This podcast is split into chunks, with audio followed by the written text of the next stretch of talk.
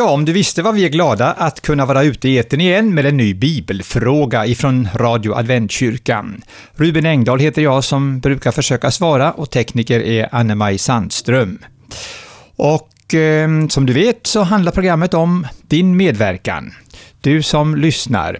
Att du skickar in frågor till oss, frågor om Bibeln och religiösa, existentiella frågor. Det är mycket som Bibeln kan svara på. Och du ska få telefonnummer till oss så att du kan eh, nå oss.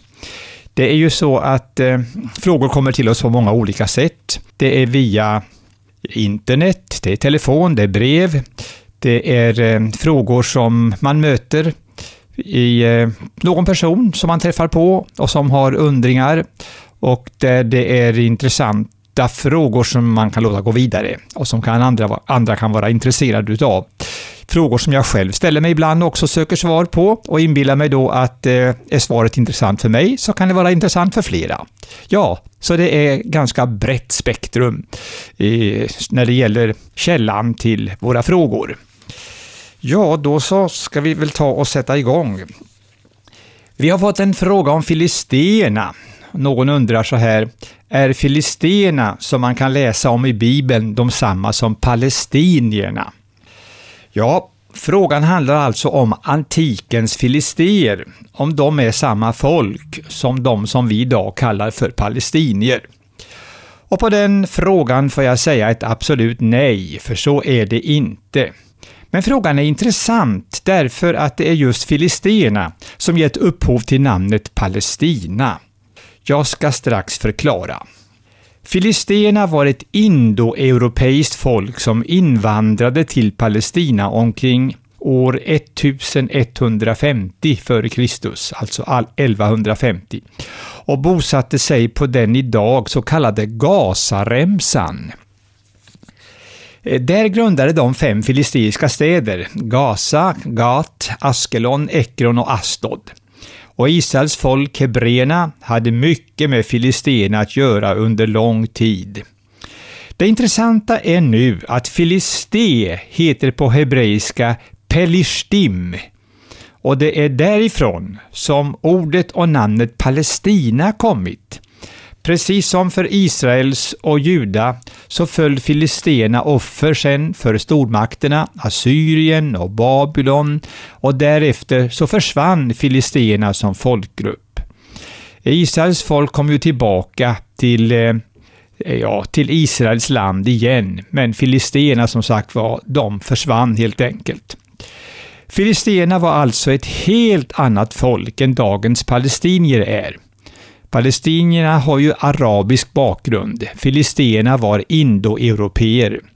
Men fastän filisterna är borta för länge sedan så lever ändå deras namn kvar i ordet Palestina, det hebreiska Pelishtim, som troligen betyder de invandrade. Ja, det var svaret på den här frågan. Eh, vi fick en ny fråga också av, eh, av samma undrande person. Det sägs att Jesus talade arameiska. Men talade han inte också hebreiska?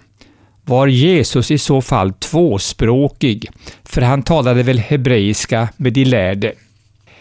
Ja, det arameiska språket är besläktat med hebreiskan. Och arameiska språket går långt tillbaka i tiden.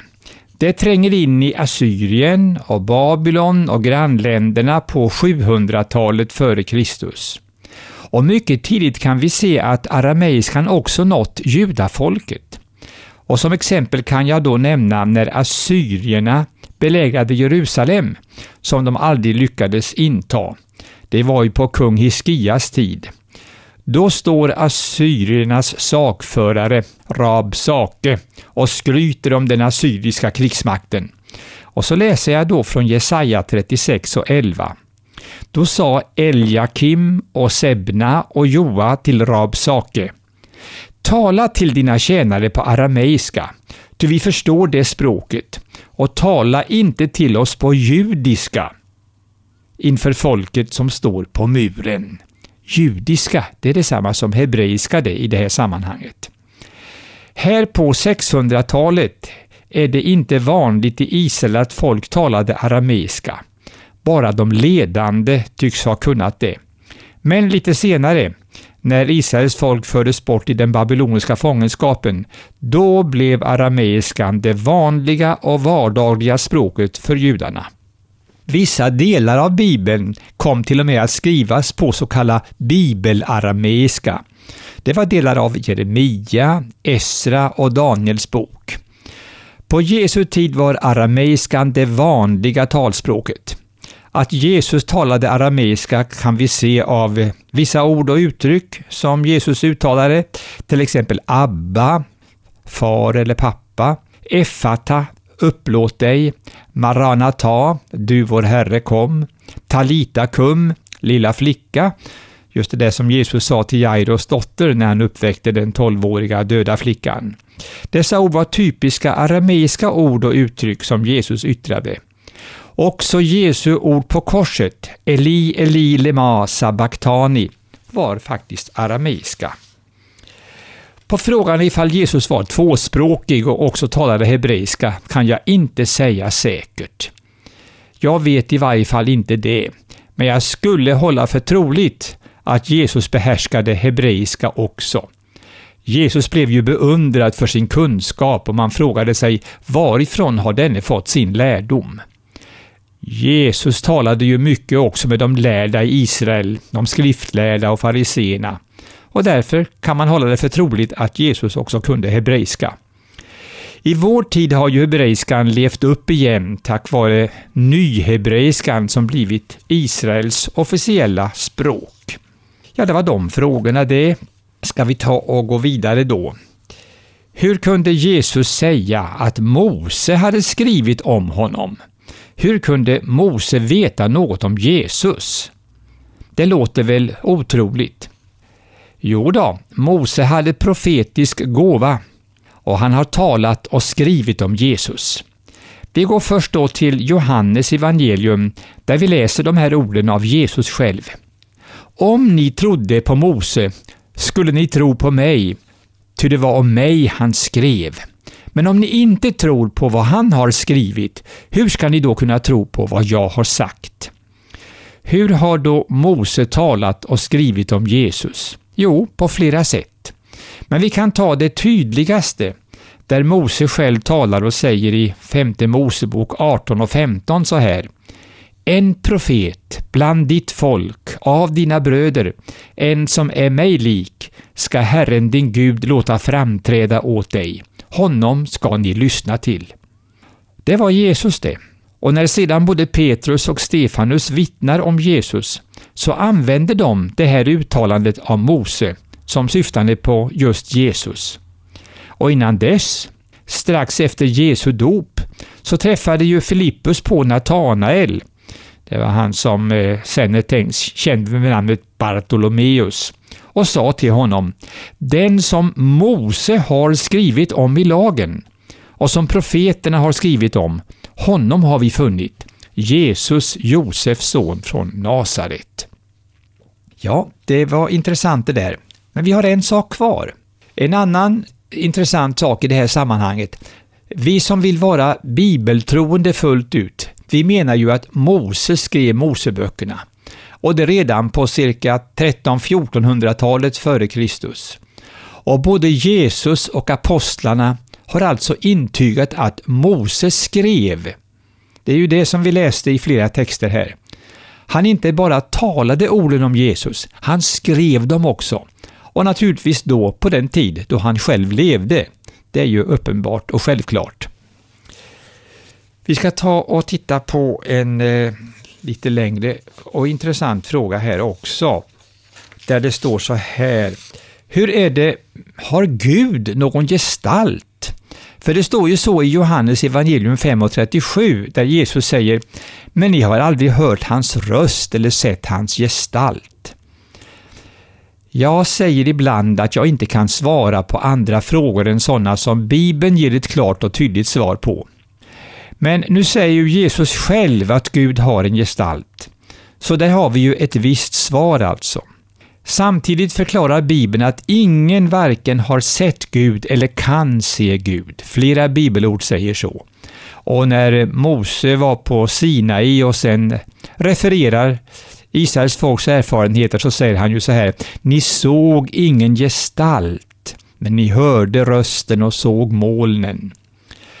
Vad får vi göra för att få något besked då? Jo, kanske vi kan titta på profeternas syner, där de ser Guds majestät. Om vi går till profeten Hesekiel så berättar han i kapitel 1 och 26 1 och 26, förlåt. Jag läser från Nya Bibeln 2000 då så här. Det såg ut som en tron och högst uppe på det som såg ut som en tron syntes något som tycktes ha mänsklig gestalt. Lägg märke till det uttrycket, mänsklig gestalt. Och jag läser vidare. Från det som föreföll vara hans höfter och uppåt såg jag att det glimmade som av vitt guld. Det liknade en eldkrans. Och från det som föreföll vara hans höfter och neråt såg jag något som liknade eld. Han var omstrålad av ljus. Vilken fantastisk beskrivning av Gud, eller hur? Gud är ljus, står det ju också på andra ställen i Bibeln. Men också profeten Daniel såg Gud i en syn, i Daniel 7, 9 och 10. Jag läser, hans klädnad var snövit och håret på hans huvud var som ren ull. Hans tron var av eldslågor och hjulen på den var av flammande eld. En flod av eld strömmade ut från honom. Tusen gånger tusen var hans tjänare och tiotusen gånger tiotusen stod där till hans tjänst. Åh, vilka mäktiga ord! Men jag är inte övertygad om att denna beskrivning ger oss något begrepp om Guds gestalt. Kläder och hår som ull och eldslågor är väl närmast sånt som man får se som bilder och symboler. Så jag är rädd för att så värst mycket får vi inte veta om Guds gestalt. Men att han tycks ha en gestalt i alla fall, Gud, det tycks vara så. Och om vi går till första Moseboken och ser när Gud skapade människan, så står det i alla fall att Gud gjorde människan till sin avby, avbild. Naturligtvis inte i alla avseenden, men eh, de orden pekar ändå åt ett visst håll. Vi får lämna den frågan där. Vi ska ta någon lite kortare fråga här. Visste Jesus redan från början av sin verksamhet när han kallade sina lärjungar Visste han då redan vem som skulle komma att förråda honom? Ja, det verkar så faktiskt. Jag tycker man kan dra den slutsatsen av Johannes 6 och 64 och också 70 och 71, där Johannes säger så här Jesus visste ju från början vilka som inte trodde och vem som skulle förråda honom. Och i efterföljande verser så talar Jesus och säger så här Har jag inte själv valt ut er tolv? och ändå är en av er en djävul. Han menade då Judas, eh, Simon Iskariots son, ty denne skulle förråda honom, och han var en av de tolv. Ja, det är verkligen svårt det här att tänka på detta med Judas. Men kom ihåg, Judas var inte tvungen att förråda Jesus. Det finns de som menar att så var det, men det var han inte. Han var inte förutbestämd alls. Det var Judas eget fria val. Och därmed så får vi ta och runda av här nu och eh, jag vill säga det att programmet går i repris på tisdagkvällar klockan kvart i elva och på fredagmorgnar kvart i åtta för de som är morgonpigga. Och eh, så ska du få ett telefonnummer till oss så du kan nå oss 711 11 99 711 11 99. Låt det bara ringa om ingen svarar så kopplas ett band på. Och därmed säger vi tack för oss ifrån Bibelfrågan, Radio Adventkyrkan.